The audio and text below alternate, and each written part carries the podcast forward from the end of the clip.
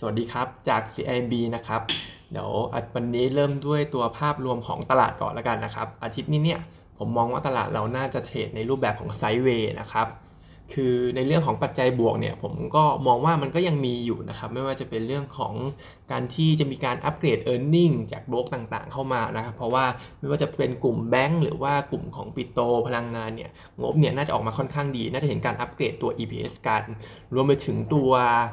ฟันโฟด้วย ผมเริ่มสังเกตว่าฝรั่งเนี่ย เริ่มเป็นเน็ตบายแล้วณระดับณณระดับดัชนีที่สูงกว่า 1560 เนี่ย เริ่มเห็นแรงซื้อฝรั่งเข้ามาเยอะ ๆ เหมือนกันนะครับ ไอ้ก่อนหน้านี้เนี่ยเราแทบจะไม่เห็นเพราะว่าปกติแล้ว แล้วฝรั่งจะเป็นเน็ตบายที่ระดับดัชนีต่ำกว่า 1550 ลงไปนะครับ แต่ว่าเริ่มเห็นเน็ตบายที่ดัชนีที่สูงขึ้น เพราะฉะนั้นผมก็มองว่าเป็นปัจจัยบวกนะครับ ส่วนที่ยังจะฉุดตลาดไม่ให้ขึ้นอยู่ก็คงจะเป็นเรื่องโควิดนะครับ แล้วก็จะเป็นเรื่องสองสายพันธุ์อินเดียด้วย ที่ตอนนี้ก็ยังไม่แน่นอนว่าจะเข้ามาหรือเปล่า รวมไปถึงตัว GP ไอ GDP อาจจะมีดาวเกรดเพิ่มเติมจากทางสถาบันต่างๆ โดยเฉพาะจากแบงก์ชาติด้วยนะครับ เพราะฉะนั้นเองเนี่ยก็คิดว่าอาทิตย์เนี้ยกรอบการเทรดน่าจะอยู่ที่ประมาณ 1550 ถึงประมาณ 1 1,600 จุดนะครับ ก็กว้างหน่อยนะครับประมาณ 50 จุดนะครับ ส่วนงบที่ออกมานะครับเมื่อวันศุกร์เนี่ยเป็นของ global นะครับตัวนี้ออกมาค่อนข้างดีทีเดียว analyst เราก็อัปเกรดตัว target price ขึ้นมานะครับตอนนี้25.25 บาทแล้ว จากเดิมเนี่ย24.5 นะครับ เพราะว่าเขาก็ดูงบที่ออกมาเนี่ยค่อนข้างดีนะครับ แล้วก็มีการปรับ e a r n i n g ปรับ EPS ขึ้นในปีเนี้12%ปีหน้าเนี่ย5%นะครับ ซึ่งงบควอเตอร์หนึ่งเนี่ย net profit 966 ล้านบาท บวกได้เยอะทั้ง Q on Q แล้วก็ year on year เลย แล้วก็สูงกว่าคอนเซนแซสคาดประมาณ 25%ด้วยนะครับไอ้ตรงนี้เองเนี่ย มันก็คิดเป็นประมาณ 33%ของ full year forecast ของเราแล้ว เราก็เลยมีต้องเราก็เลยต้องมีการปรับ e a r n i n g ตรงนี้ขึ้นมานะครับไอ้ส่วนของตัวเลขพวก s e m s o r sales growth 13.7%ดีกว่าคาดนะครับ ตัว gross margin เนี่ยก็ประมาณ 25.5%ก็ถือว่าค่อนข้างสูงด้วย เพราะว่า ได้ปัจจัยบวกหลายเรื่องไม่ว่าจะเป็นเรื่องของราคาเหล็กที่มี stock gain เข้ามาด้วยนะครับใน quarter หนึ่งนี้ เรื่องของโปรโมชั่นที่เขาทำน้อยลงนะครับ เพราะว่ายอดขายเนี่ยค่อนข้างดี แล้วก็ไอ้ส่วนของ House House Brand เนี่ยสัดส่วนสูงขึ้นจากช่วงเดียวกันปีที่แล้วนะครับ House Brand เนี่ยโตมาอยู่ที่ประมาณ 21%ของยอดขายรวมและเทียบกับปีที่แล้วอยู่ที่ประมาณ 17%เท่านั้นนะครับ ก็ทุกอย่างเนี่ยก็เป็นปัจจัยหนุนในช่วง quarter หนึ่งทั้งนั้นนะครับ ซึ่ง quarter สองเองเราคิดว่าโมเมนตัมตรงนี้น่าจะไปต่อนะครับ แล้วเราก็มองว่า same store sales growth เนี่ยน่าจะอยู่ที่ประมาณ 31%ด้วยใน quarter สองแล้วก็ครึ่งหลังของปีเนี่ยจะอยู่ที่ประมาณ 15-20%ก็มองว่า outlook ของ global ก็ค่อนข้างดูดีสำหรับปีนี้นะครับ gross margin เองเนี่ยน่าจะ maintain ได้นะครับ ที่ประมาณ 25%บวกลบตรงนี้ไม่น่าหนีไปไหน เพราะฉะนั้นเองเนี่ยคิดว่า quarter สองสำหรับ global เนี่ยก็ยังดูดีอยู่สำหรับตัวพื้นฐานสำหรับตัวนี้นะครับ ราคาหุ้นเองอคำแนะนำเองเนี่ยเราให้เป็นซื้ออยู่แล้วนะครับ target price 25.25 แต่ว่าถ้าดูราคาหุ้นกับ upside ที่มีเนี่ยมันอาจจะยังไม่ค่อย risk reward อาจจะยังไม่ค่อยคุ้มเท่าไหร่ ผมคิดว่าน่าจะรอให้มันดิฟลงมาสักหน่อยนะครับ ก็มองแนวรับไว้ที่ประมาณ 21 บาทสำหรับตัว global ถ้ามันหดตัวลงมาตรงนั้นเนี่ยก็คิดว่าเป็นจังหวะซื้อได้นะครับ เพราะว่าน่าจะมีปัจจุบันเองเนี่ยน่าจะถูกเพรสเชอร์จากเรื่องของโควิดก่อนด้วย แล้วก็เรื่องของราคาเหล็กเนี่ย รัฐรัฐก็เหมือนจะเข้ามาควบคุมนะครับ คงไม่ได้ไปไหนไปไหนได้ไกลนะครับ ก็ตัวนี้รอซื้อดีกว่าประมาณ 21 บาทสำหรับ global นะครับ ส่วนกลุ่มของสื่อสารนะครับ ก็ออกมา 3 ตัว Advanced Intouch แล้วก็ d t แทนะครับ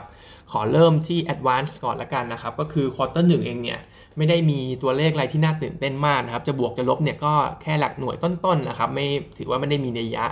ตัว Net Profit ออกมา 6,900 ล้านบาทนะครับ ก็จะ inline กับที่ตลาดเขาคาดการณ์ไว้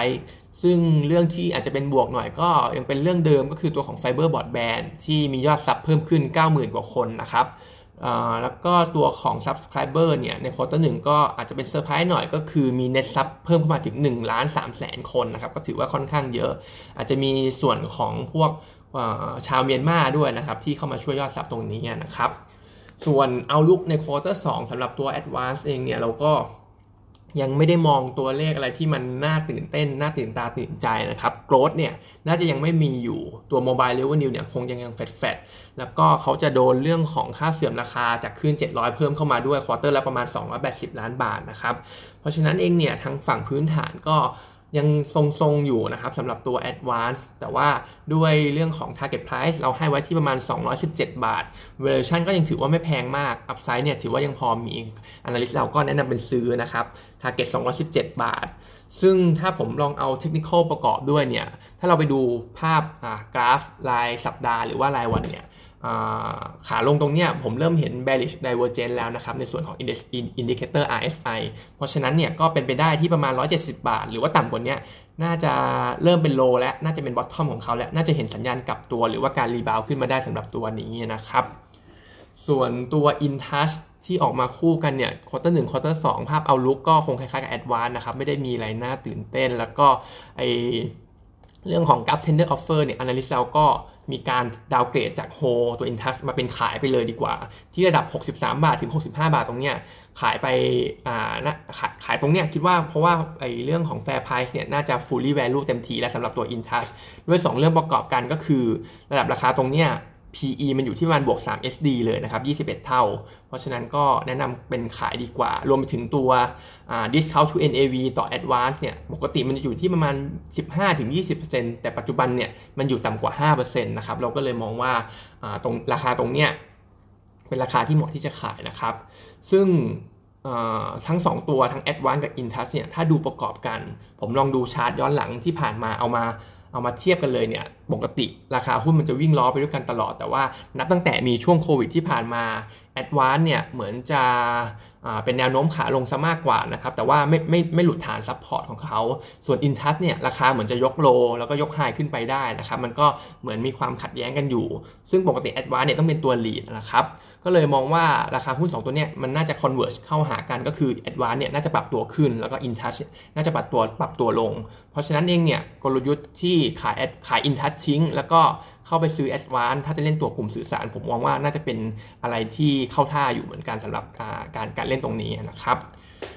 ส่วนสุดท้ายเป็น d t แทนะครับ ตัวนี้ก็ถือว่าไม่ค่อยมีความน่าสนใจเหมือนกัน เพราะว่า quarter หนึ่งออกมา 822 ล้านบาท ดีกว่า consensus คาดประมาณ 7%แต่ว่า outlook ในควอเตอร์สองเนี่ยก็ไม่ได้มี growth เหมือนกันนะครับ แล้วก็ปีเนี่ยเขาจะลงทุน CAPEX เพิ่มขึ้นด้วย จากปีที่แล้วเนี่ยเจ็ดแปดพันล้านบาท ปีนี้จะอยู่ที่ประมาณสามหมื่นสามถึงหมื่นห้าพันล้านบาทนะครับ ก็จะมีค่าเสื่อมราคาเข้ามากระทบกับงบของเขาด้วย ส่วนที่อาจจะเป็นบวกหน่อยในช่วง quarter หนึ่งเนี่ยก็คือตัว net sub นะครับเขามียอด sub เพิ่มขึ้นประมาณ 230,000 คน แล้วก็ถ้าไปดูส่วนของ revenue เนี่ยเริ่มเห็นเป็นบวก Q on Q ได้แล้วจากที่5 quarter ที่ผ่านมาเนี่ยเขาเป็นลบมาตลอด เพราะฉะนั้นก็อาจจะเป็นบอททอมของเขาเหมือนกัน แต่ว่าการเติบโตเนี่ยก็คงจะแฟดแฟดไปไม่ได้โตอะไร d t แทเราให้เป็นโฮนะ Target Price เนี่ย 35.2 บาทครับ วันนี้มีเท่านี้นะครับ